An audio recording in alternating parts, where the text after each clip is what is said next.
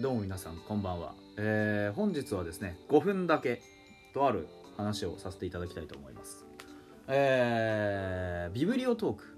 という企画があございまして、まあ、詳しくは検索していただければいいんじゃないでしょうか。ラジオトークの中でもですね、えー、まあ、読んだ本の感想をみんなで言おうぜっていうざっくり言うとそんな感じの企画です。その中で、えー、すでに締め切りは終わっておりますし、あのいろんな、あの企画が動き始めてるんで、あのはっきり言って何のあれでもないんです。参加するわけでも何でもないんですけど、はい、あの5分間だけ話せということなので早速話していきたいなと思っております、えー、私フォークストロットがですね、えー、今回紹介するのは、え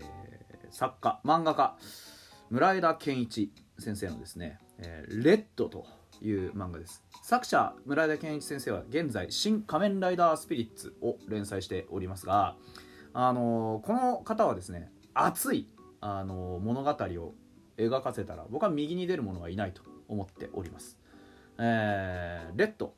この企画というかこの漫画の舞台はですねアメリカ西部開拓時代の末期です。インディアン戦争が行われておりましてインディアンの大多数をですねアメリカに入植した人たちが駆逐して、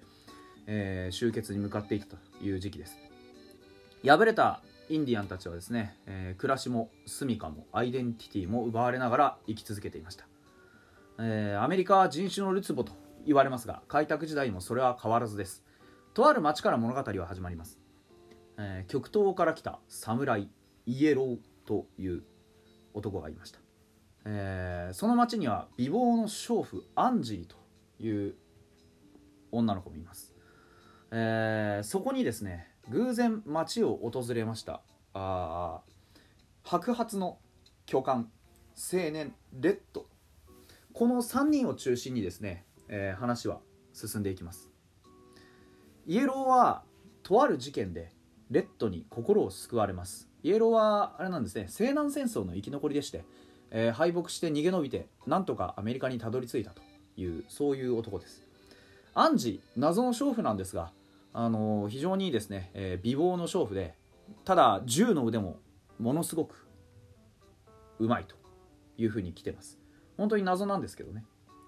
でこの2人はですねレッドのとある旅に同行することになります。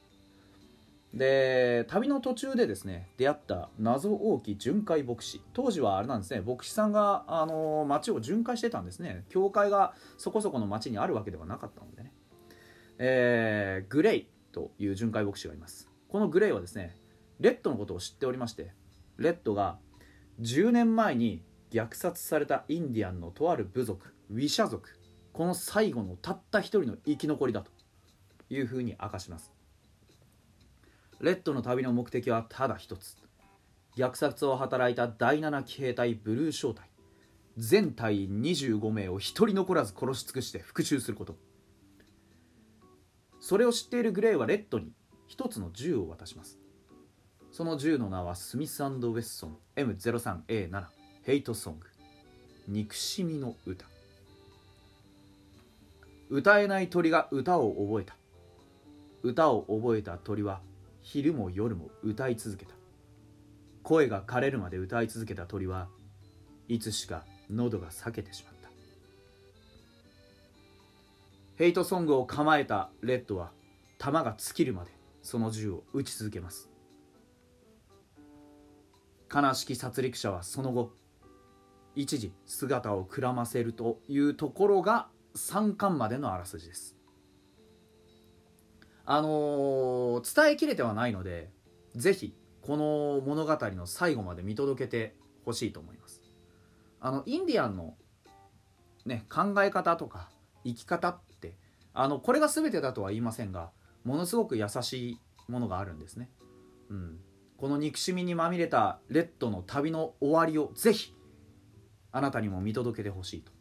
いうふうに僕は思っております。以上レッドのご紹介でした。